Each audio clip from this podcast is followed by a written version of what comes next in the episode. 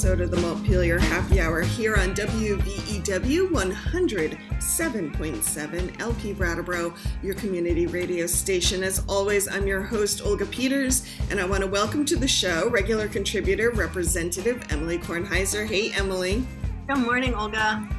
And I don't know that you have been on the show before, Jeanette, Senator Jeanette White from Windham County. So glad to have you. Thank you. Glad to be here. Glad to be here. I was just noticing, Jeanette, we had spent so much time together for a few days there, and now I haven't seen you since the session started, which is sort of a funny thing about working virtually. I used to I get to walk by you in the hall, occasionally say hello, but now we're in our own our own little boxes. So it's nice to see you. It is nice to see you. It is. I I don't like this at all. I I hated it. In fact, yeah. What are you finding, Jeanette, that's the hardest thing about remotely legislating?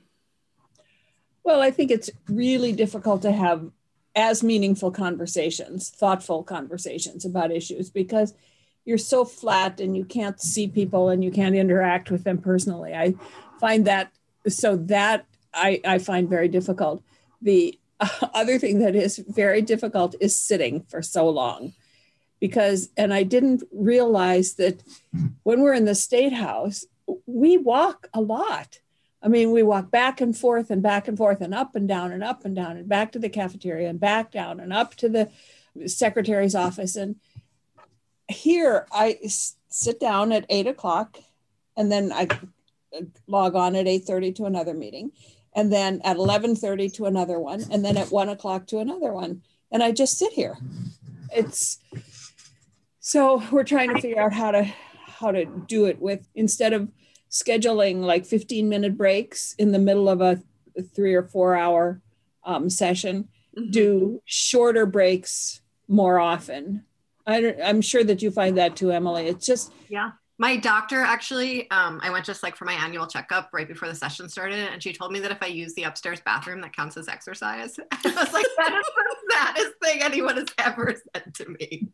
That is true. I never yeah. all the time but it's true. And we used to you know just yeah. going from meeting to meeting was a certain degree of motion and now yep yeah it's really it's wild there'll be days i don't actually walk outside my front door and it's like right there like i'm sitting right i watch my front door all day yeah yeah i know but we are doing it because we have to and we have things that have to get done so we just do it and better to do it safely right? it is yeah, yeah. i'm really grateful yeah. we actually yeah. get to have both the covid safety and right now i certainly would not want to be in the state capitol given all that's happening nationally. So that's another yep. another little perk. Mm-hmm. Yep. Mm-hmm. How are you both for you? You know, we have some new lawmakers this session.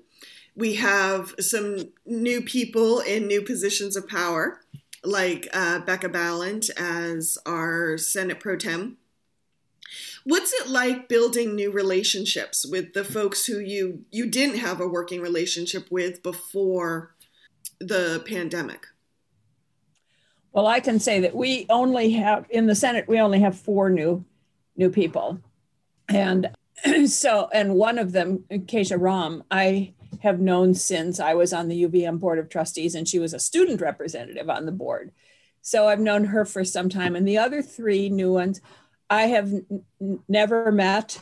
I don't know them at all, and it is it's very difficult because you can have conversations, but it's not it's not the same. So, and in terms of uh, the Windham County delegation, of course, we have a couple new people, and I feel more connected to them just because I've known them in other um, ways. But I'm sure in the House that it is just so difficult with all those new people. And then I only have one new person on my committee, and mm-hmm. that's uh, Kesha Ram. And of course, I've known her for a while. So it, it it's much easier for me. Good. How about for you, Emily? So I'm now vice chair of a committee that I did not spend very much time on. In, I never spent any time in real life on, and so right. I've been making an effort to try to get to know all the members of the committee by calling them. And some of our legislative staff that we work with i'd like to get to know better because i'm be working so much more closely with them.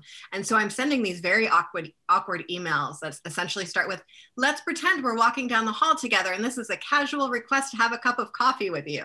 Because i want to be clear that i'm not like i have no ulterior motive. I just want to have like a quick phone chat. And so i'm trying to do that. You know i'm fairly out of practice with having a meaningful phone conversation with someone. It's something i haven't done in probably more than a decade and so on a regular basis. Right. and so it's a really interesting thing to do. In the house we because there's so many of us as a caucus we have some more sort of formal mechanisms for matchmaking and getting to know each other a little bit. Um, and so i have individual members that i've had the opportunity to get to know much better through sort of essentially like social games and that's been really really helpful. And i have a number of new members that i text with very regularly when they have sort of questions about process or politics or whatever that is. And so some of them i'm getting to know very well maybe even better than returning members but some of some folks are just they are just funny little faces on a screen. And a, a committee, I think it would be really hard to have a bunch of new people because so much when you're sitting around the table doing pretty um, intensive work is you watch people's body language and you watch how they react to things. When when you're on the screen you don't even know if they're paying attention. They could just be sitting there. They could be doing their emails. And when we're in committee i in person i don't allow any um, ipads or phones or anything in the committee. And i, I don't know. So and just knowing people's how people react and what what they like and what they don't like and i think it would be really hard i'm so happy that i don't have an all new committee it makes it much easier mm-hmm. One, you know, some of the House committees um, at the beginning of the biennium do some pretty extensive get to know you activities with each other. And I think they do that in real life too. I'm not really sure. I was not on a committee that was, um, that ran that way. And I'm certainly not now. But for folks who are listening, it's actually fairly interesting. Um, both the Healthcare Committee and the House Human Services Committee, one of their first hearings that you can find on YouTube, really like you can hear life stories of some of the legislators and sort of what brings them to the work. And it's it's pretty fun to listen to. So if you have some extra time at home and you want to go hopping through the legislative youtube feed it's an opportunity to really get to know some folks. You know, that's one thing I find really interesting about this remote uh, state house is that on the one hand, I hear the challenges that that Emily and and Jeanette you are both going through, and at the same time having these these meetings up online where people can access them anytime is really exciting because I'm I'm at least I'm hoping what we're doing is increasing access for people who can't normally get to Montpelier. And I think it's a really incredible opportunity for our local media. So yesterday I saw that something I said on the House floor was quoted in the Brattleboro Reformer, which never would have happened under regular times. They certainly don't have the capacity to be sending reporters up there. And so that's been that's really interesting to think that our local media from the Commons and the Reformer are able to really see what we're doing and be paying attention to it and sharing it out. Mm-hmm. it does in the meetings it does become a little challenging in terms of and i so we're still learning kind of how to do that. Because really when you look at it there are four levels of kind of participants. There's the committee and the staff and they're the ones that are actually doing the work. So and then there's um, people that you ask to come to be witnesses or to testify.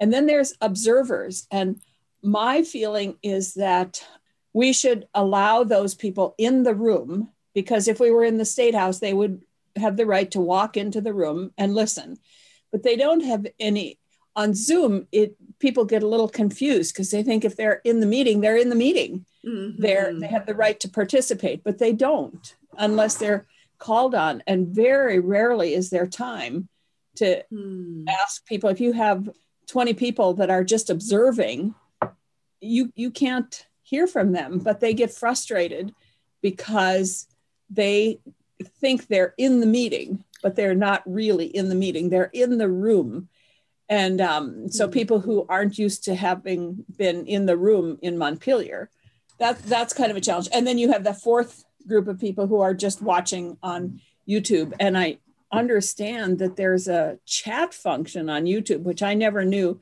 which I think we're going to disable hmm. because I do not want people out there. I don't allow people to use the chat function in our committee meetings either, mm-hmm. because um, that's like having sidebar conversations. And we wouldn't allow that in the if we were in the room. So I only use that chat function on the YouTube, on the Zoom meetings for um, posting of links that people might be interested in when mm-hmm. things come up. Yeah, the the chat's a conundrum because on the one hand, it can be a place for for public discourse, Mm-hmm. And at the same time, it can also be um, because these are public meetings, they need to follow Vermont's open meeting law. And how do you make the chat part of the public record? And you, there's very little technology available for that. And mm-hmm. so, and it's the, the same chat- thing on our house floor people will use the start using the chat to just let people know that there's a technology problem and then occasionally someone will pipe up with some policy issue and everyone's like no you cannot it's absolutely unacceptable to be saying anything meaningful in the chat, but it mm. It's very complicated. Yeah, and I did. I had no idea there was a chat function on YouTube, but we heard that in our judiciary meeting the other day there were chat really nasty things being said about us and stuff. So, mm. but I think you can disable that. I, I mean, that's not. Yeah. If people want to have a, a discussion about it, they can do it, but not in real time. Or well, anyway, that's it's right. very complicated. So I'm going to shift gears kind of quickly here uh, because I know both of you have to get to meetings because we are in the legislative session and we only have a few more minutes. I just want to touch quickly on the governor's executive order that came out this week. He wants to streamline parts of the the state agencies. And the reason I'm bringing it up is because one thing he's doing is he's aligning uh, some of the law enforcement agencies and putting them under the same umbrella. And I know for you, Jeanette, you've been doing a lot of work on law enforcement in Vermont, how it's organized. Will this executive order kind of impact anything you're doing there? Well, I haven't actually read it yet. We had a an, a, briefing from Schirling, Commissioner Schirling, the other day before he released it so I'm, I'm not sure, but the way executive orders work like this is that we have until April 15th. And if we don't do anything before April 15th, then it becomes it becomes effective. But we have the ability. So we're we're scheduling um, not this next Tuesday, but the next Tuesday. I don't want to do anything to law enforcement until after the inauguration. We're scheduling them to come in and talk us through it. I don't think that it, it doesn't impact law enforcement other than the state law enforcement people. Okay. It has no, I, I, mean, the local law enforcement and the sheriffs and stuff aren't under the control of the state. So it has no impact on them at all. And I have actually introduced um, a similar bill mm-hmm. about four times. I worked with Peter Shumlin's um, commissioner and they both agreed that we should do something like this um, because what happens right now is that the department uh, there is no mention of state police in statutes there's the department of public safety is mentioned and is created. And so what has happened is that people think of them as the same thing. And they're not the same thing. There's these other things in the Department of Public Safety, but because it's so tied in with the Vermont State Police that they kind of get lost mm-hmm. and people don't th- so I I think that it's a good move how how it works out in terms of the specifics I I'm not sure mm-hmm. because and we'll we'll look at that I think that the one thing that has come up is the, around the um, and this isn't scheduled to happen until three years, I think, is the Capitol Police. Mm-hmm. And after what just happened in Washington, um, there are many of us who are thinking that we need to, the Capitol Police need to be under the oversight of the legislature, not of the executive branch, mm. so that hmm. we we have um, control of them because what happened in Washington. us. Huh? Because they're there to protect us, right? Yes, and and if we had a rogue governor, maybe there wouldn't be much interest in protecting us, as we saw. So I think is interesting about um, the limited amount that I know about the governor's proposal is as we've been having these conversations about the rise of white supremacy and in Vermont and um, the incidents in Slate, I'm forgetting Slate Ridge. Slate Ridge. Yeah. Um, I've been thinking a lot about how we have no place in state government for real for the prevention side of white supremacy, which mm-hmm. you know hmm. happens nationally, but there's and I know that some cities have sort of gang prevention units. And I couldn't figure out where a home for that would even be previously when I imagined it being sort of a useful function for state government. And now it seems like that might have a better home in this new agency, which I think is really important given the real limits, um, the appropriate limits on police power in the cases of things like this that haven't are like always just sitting right precisely on the line of legal and illegal and are still mm-hmm. terrifying to people. Yeah. Can I just mention one thing that I found somewhat heartening yesterday when, and I had heard this before, but yesterday it was confirmed by Commissioner Schirling that um, the it, the things that are happening and the things that are being threatened to happen the we have four major um, gun groups in Vermont, the, and I can't remember them: the Sportsmen's Federation, the NRA, the Gun Owners of Vermont, and I can't remember the fourth one.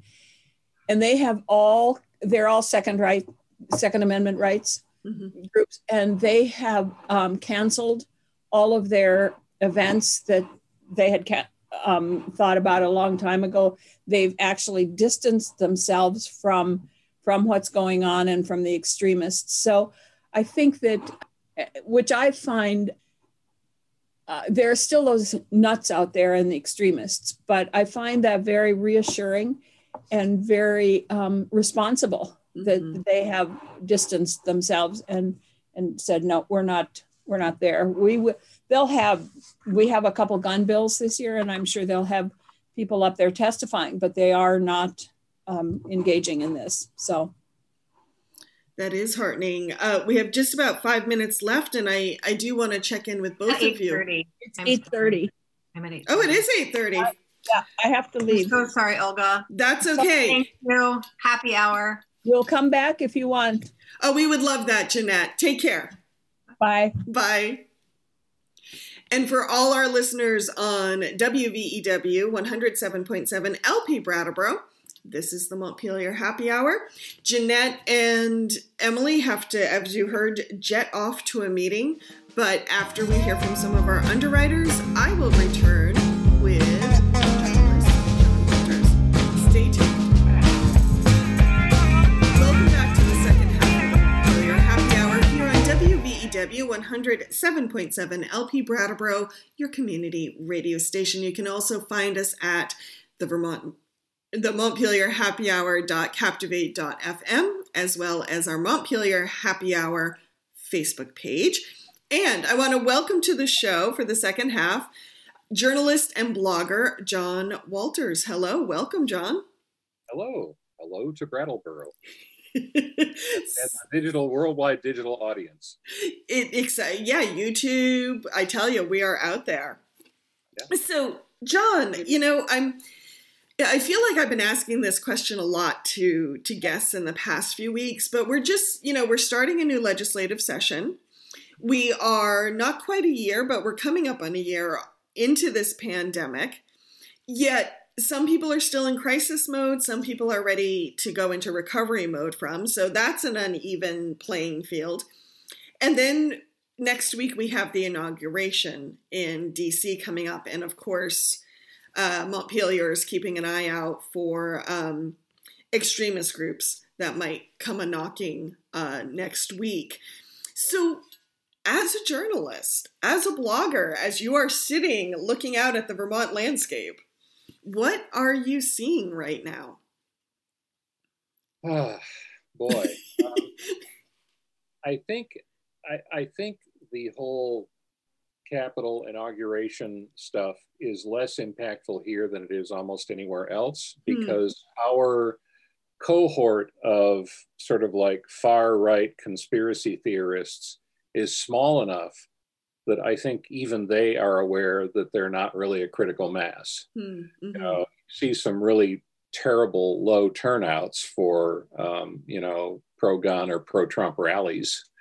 Um, and uh, you know, like the stop the steal thing at the Capitol a couple of weeks ago had like maybe 20 people, Hmm. almost more reporters than ralliers. Um, so they are aware that they really don't have the numbers to cause trouble.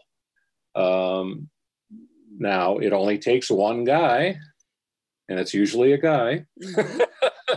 Let's be To, uh, honest. something. And, you know, one of the things I'm thinking about is, you know, whenever we get through this pandemic and they reopen the state house, is the state house going to look anything like it did before? Yeah. um, are they going to have to do the whole security metal detector, you know, restrict access thing? And I Mhm. the answer is probably yes. Uh, I don't have any inside knowledge of that, of that, but the days might be gone where where somebody could just walk up to the state house and wander through the halls during the session, which in the gallery. would would be a real loss. I feel to to Vermont because then it's no longer the people's house if you can't just enter. yes, and it makes it even more so uh, sort of a little ins- insulated bubble of lawmakers, staff, and lobbyists. Yeah, lobbyists. Yes. Um, so that's that's not to be looked forward to. But in the meantime, I mean, uh, the the potential for right wing violence is less so here, I think. hmm But you know, everything right now is COVID related, Right. and what's going to happen? What what what is the state budget going to look like? You know, we're going to have a lot less revenue, um, although so far revenues have been better than they thought. But you know, we're looking at a big hole in the budget unless there's a major stimulus package coming from Washington with Mhm. aid from states and the cities.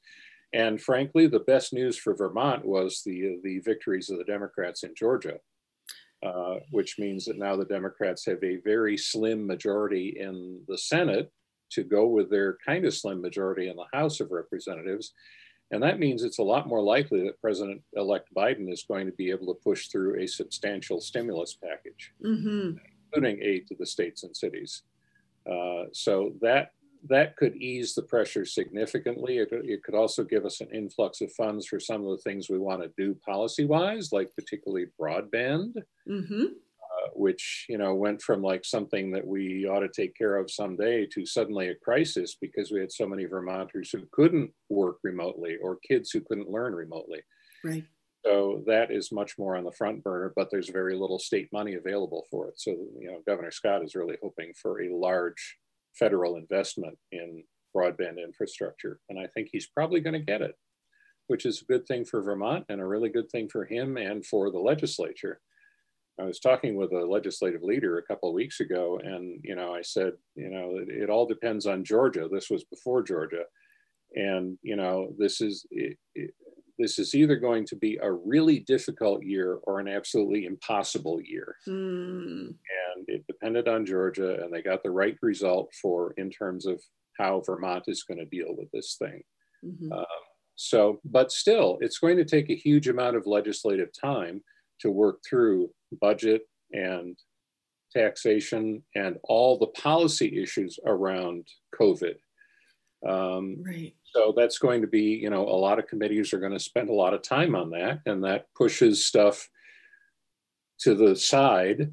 And even those committees that can tackle really uh, important issues, non COVID related, there's only so much bandwidth in the legislature to push through big stuff. hmm There's only so much time on the calendar, there's only so much energy, and there's only so much ability for lawmakers to rally together for a big vote.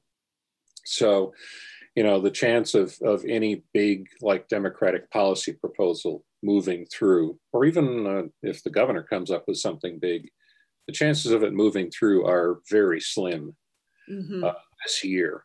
It's a good point. And legislative leaders before the session started were even throwing some cold water on the idea of there being movement next year in 2022, um, which is partly because there's so much uncertainty yeah. about how and when we're going to get through this. New strains of the virus now we got to worry about. Yay! Uh, but also, we have no idea what state finances are going to look like in 22. Are we going to be recovered by then? Is tourism going to be back? Right. Hospitality? Are people going to be comfortable going to restaurants?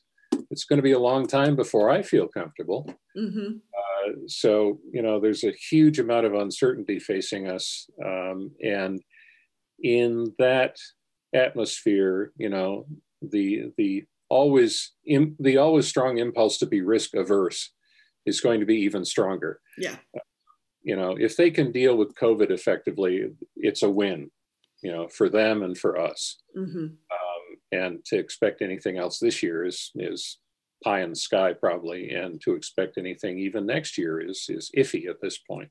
Right. So right. Uh, this is going to be COVID all the time until or unless things improve significantly. And as Emily said earlier, you know. Uh, the the remote nature of the legislature makes it a lot harder to have those casual conversations and those interchanges and the, the verbal, the nonverbal cues mm-hmm. that help sort of slide difficult issues forward. Mm-hmm. Uh, so it's it's it's more more of an artificial environment. Um, it's fun for me because I sit my sweatpants and, and monitor a legislative hearing. I don't have to dress up in a suit and tie and sit in an uncomfortable chair for, for three hours. This is true. That is a benefit. but it's not good for, for making law. No, especially complicated, potentially controversial law at time. Yeah, one of my hopes for this pandemic has been regarding the legislature, and one of my concerns at the same time is and if you're a listener of the happy hour, you have heard Emily and I say this that, you know, COVID didn't really create anything new.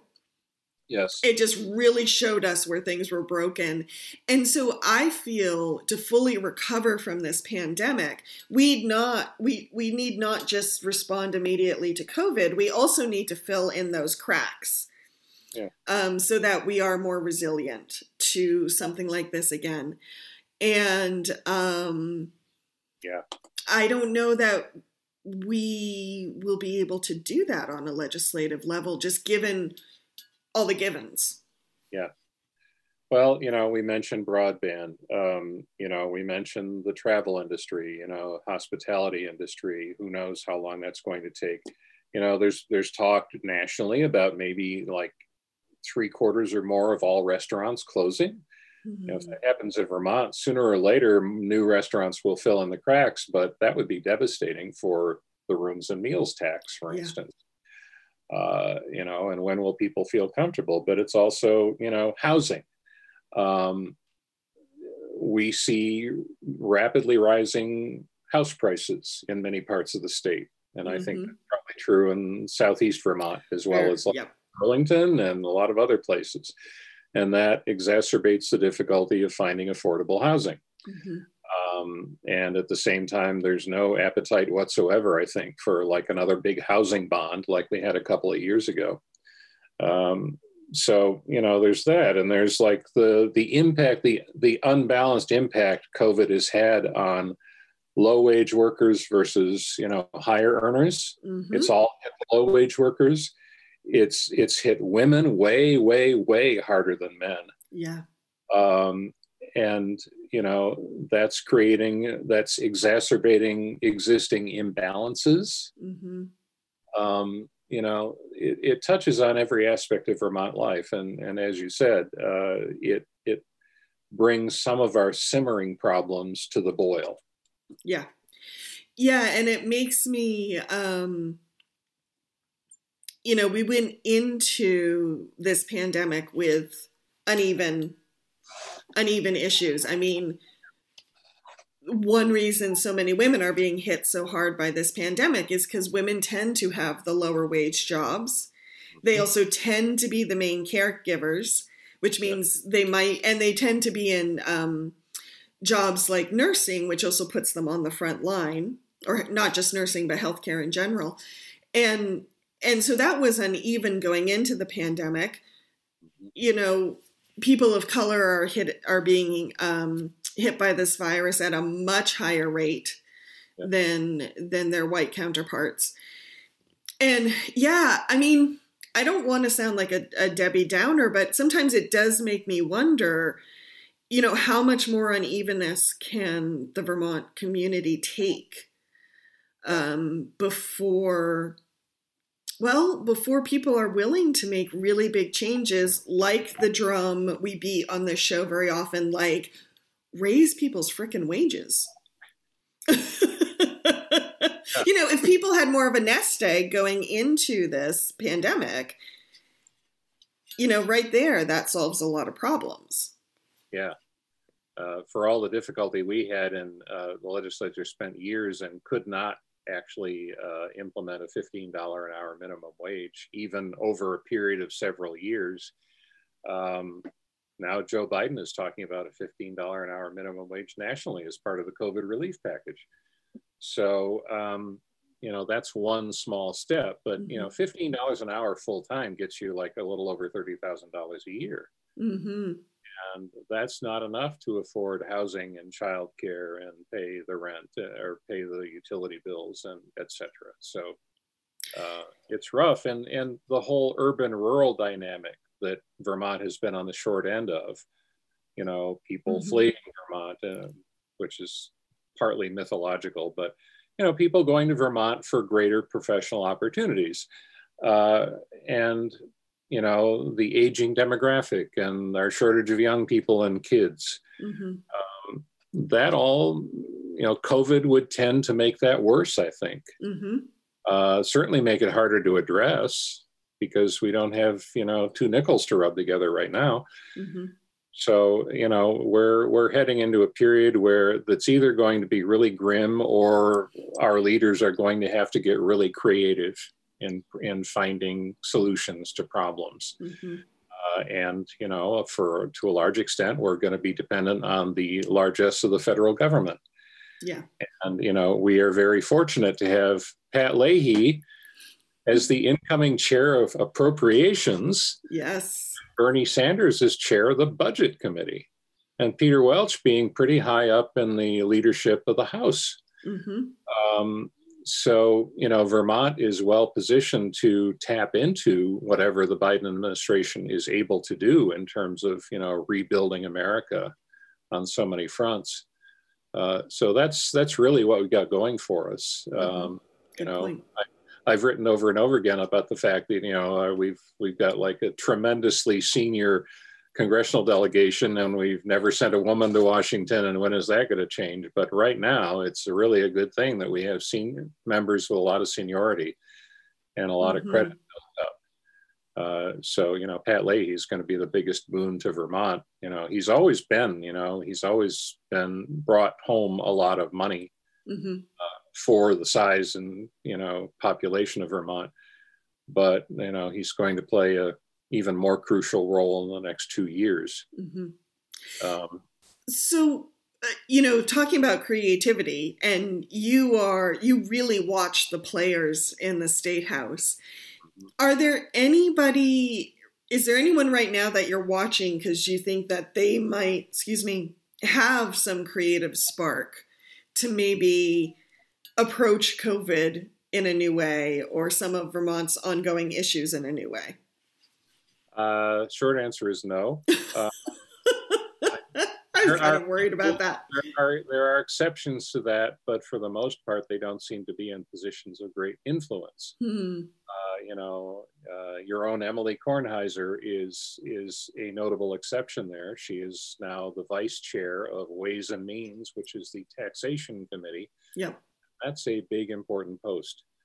Um, and you have uh, Windham County now has two members on House Appropriations, which is a good thing. Mm-hmm. Um, and of course, you've got Becca Balint and Jeanette White, who is a very senior, you know, senator. So there's some influence there in the Senate that you might not have otherwise.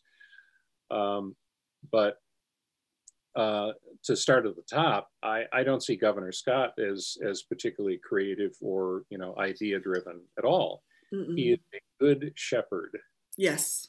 And you know his sort of stability and calm and reason, you know, stood us pretty well during the epidemic, the pandemic, and it still does. Mm-hmm. Um, but do I think he's the right leader to move us from the pandemic whenever we can move past the pandemic into a better future?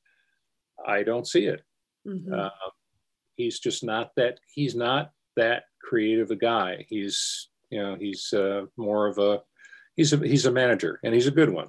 Mm-hmm. Um, yeah. You know the legislative leadership. We've got new leadership in the House and Senate.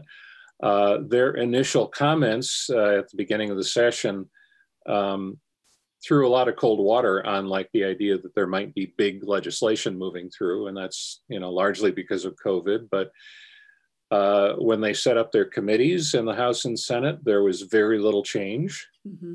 Which makes you think, you know, particularly in the Senate, the average age of a last session, the average age of a committee chair in the Senate was 72. Oh, wow. Okay. And all those people have gotten a year older since then. uh, there is one new committee chair in the Senate, Brian Campion from uh, Bennington. And he's younger, but all the rest are a year older. And um, some of them are really good and sharp and experienced, and some of them are kind of uh, past their prime, mm-hmm. shall we and uh, you know tenure has its benefits and institutional knowledge is a great thing but i think there's too much of it yeah and i don't see any great impetus in the legislature for significant new legislation on much of anything mm-hmm. except for dealing with the hopefully flood of federal dollars we get and channeling it effectively that that'll be the big thing mm-hmm. um, but and part of this is the the nature of the House executive relationship or the, the legislature executive relationship. You know, hmm. the legislature has like virtually no staff. True. Yeah. Uh, and so they are severely handicapped when it comes to creating stuff on their own. They're they are customarily in the posture of reacting to whatever the governor proposes. Hmm, mm-hmm either rejecting it or amending it or something. It's very difficult for them to move to put together something on their own because they don't have staff right. and they have a limited amount of time.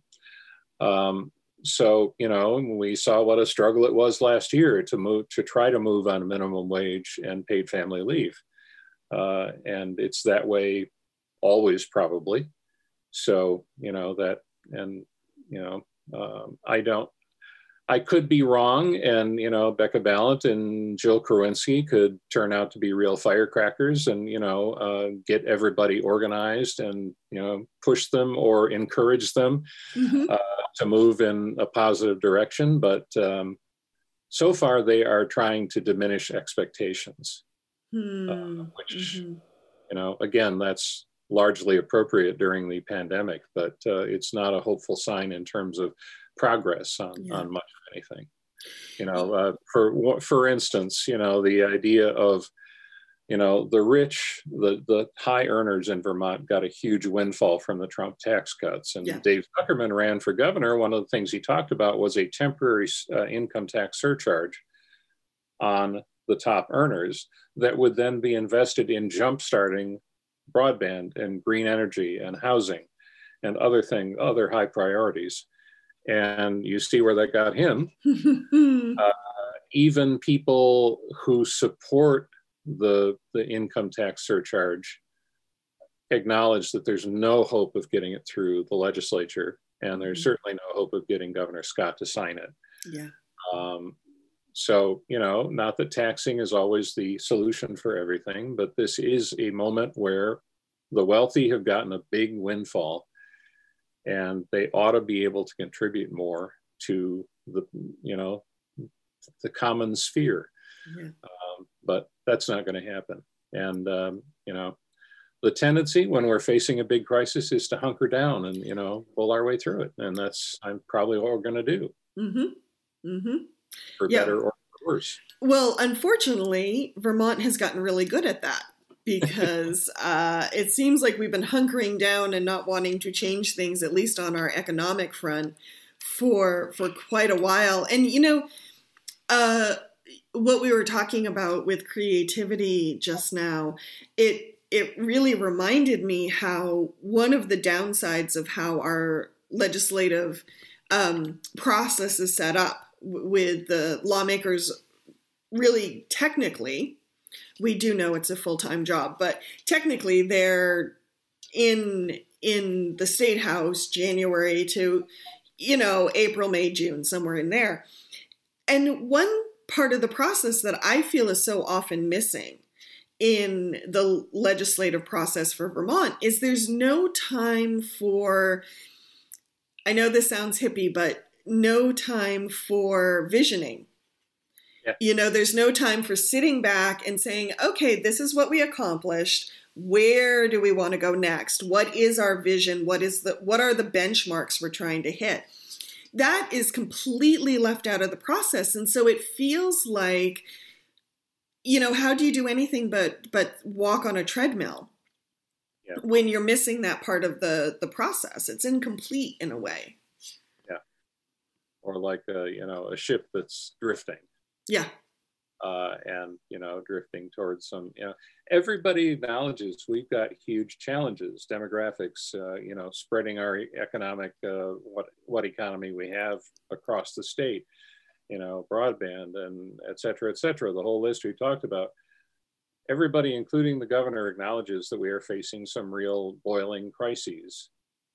Uh, and yet there doesn't seem to be much movement, you know, not just in Phil Scott's time in office, but in Peter Shumlin's and in Jim Douglas's and Howard Mhm. Dean's, uh, to think outside the box, Yeah. to try something new. Um, and that's always difficult, but it seems to be impossible in Vermont. Well, even like when the, the legislature asks for reports on different topics, um, which hey, when you don't have staff, is a great is a is a tool. So I'm not I'm not knocking ga- data gathering and everything, but when do those reports tend to come out? December, January, February. Well, guess what? Everybody's already in session. Those reports would almost be more useful if they came out in July and people had all those months to kind of digest and then figure out how they want to go forward. Yeah, and either because of the calendar or because of the mindset of people in Montpelier, you know, those reports come out and they wind up, everybody says, yes, we got to do something about this. and then it goes on a shelf somewhere. You know, Mhm. this morning, Friday morning, as we are taping, the House Ways and Means Committee is going to get a look at the first draft of the uh, the tax commission's work. Oh, There's a commission set up uh, last year, the year before, to take a fresh look at our entire taxation system. And, you know, in a lot of ways, it is antiquated, it is out of step with economic reality. Um, but there was a tax commission 10 years ago, hmm.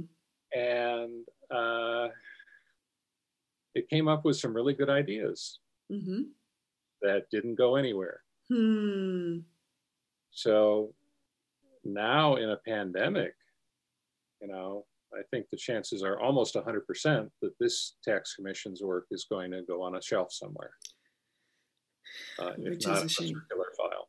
Yeah. Um, so yeah, um, studies are nice things, but they commission so many of them that it's almost useless. And I think your idea is a good one. If they came out in July or August or September, then at least the relevant committees would have a few months to have an occasional meeting or a visioning session to talk about, okay, this is what this report says. This is what we should do about it. This is how we can craft legislation and be ready to go in January. Mm-hmm. Um, so um, maybe they will think about that. Hopefully, some of them listen to this show. Yep. Speaking of this show, we are almost out of time. I tell you, whenever you're on, John, I feel like the time just goes shoo, right by. We could talk forever. Um, but before I let you go, I do want to remind just folks in Windham County that um, because we're talking about the pandemic, Everyone Eats, which is the um, it's a food program uh, which partners with local restaurants to. To make uh, pick up food, um, and everyone's welcome. That program has been extended. And in Brattleboro, uh, it was just uh, Vernon, Putney, uh, Dummerston, Brattleboro, Guilford it's actually expanded to the West River Valley too. So if you're in the West River Valley, you can come down to Brattleboro and pick up food as well. There's more information online. So I just want people to know that. Now, John, if people want to read your your blog, which is always informative and entertaining, at least in my biased opinion, um, it's a blog. I can be biased about it. Um, yeah. Where can they find you? Well, the blog is called the Vermont Political Observer. Uh, the website is thevpo.org. Um, you know, you can always just Google Vermont Political Observer. Uh, or if I suppose I haven't tried it, but if you Google Google the VPO, you'll probably get me and the Vienna Philharmonic. um, my Twitter handle is the VPO one because the Vienna Philharmonic has the VPO. Yes, I'm sure. Uh, so that's how people can follow me. If you if you don't remember the web address, just just uh, Google the the Vermont Political Observer or the VPO, and maybe my name, John Walters, and you should find it. Wonderful, thank you, John. The Montpelier Happy Hour can be found on WVEW 107.7 LP Brattleboro your community radio station at 2 p.m. on Fridays. You can also find us on Brattleboro Community Television as well as Emily's YouTube channel and our new website, which is still a work in progress, but it's there after, you know, we're now going into our third year at the Montpelier Happy Hour.captivate.fm. Have a wonderful.